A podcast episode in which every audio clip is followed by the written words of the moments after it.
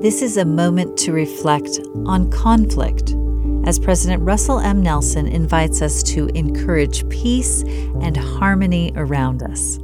Any war is a horrifying violation of everything the Lord Jesus Christ stands for and teaches. None of us can control nations or the actions of others, or even members of our own families, but we can control ourselves.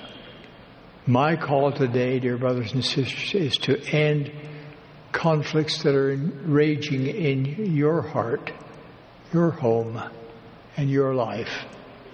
Bury any and all inclination to hurt others, whether those inclinations be a, temper, a sharp tongue, or a resentment for someone who has hurt you. The Savior commanded us to turn the other cheek, to love our enemies, and to pray for those who despitefully use us.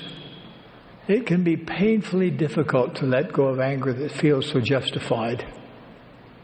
It can seem impossible to forgive those whose destructive actions have hurt the innocent.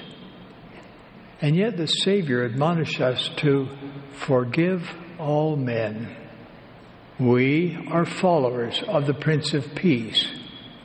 Now more than ever, we need the peace only He can bring. How can we expect peace to exist in the world when we are not individually seeking peace and harmony?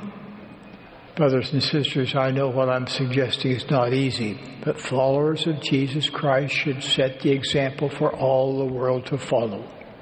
I plead with you to do all you can to end personal conflicts that are currently raging in your hearts and in your lives. If forgiveness presently seems impossible, plead for power through the atoning blood of Jesus Christ to help you.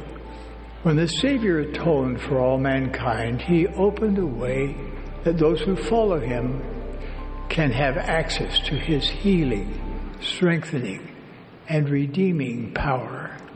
These spiritual privileges are available to all who seek to hear him and follow him. That was an excerpt from President Russell M. Nelson's talk, The Power of Spiritual Momentum. This is a moment to reflect.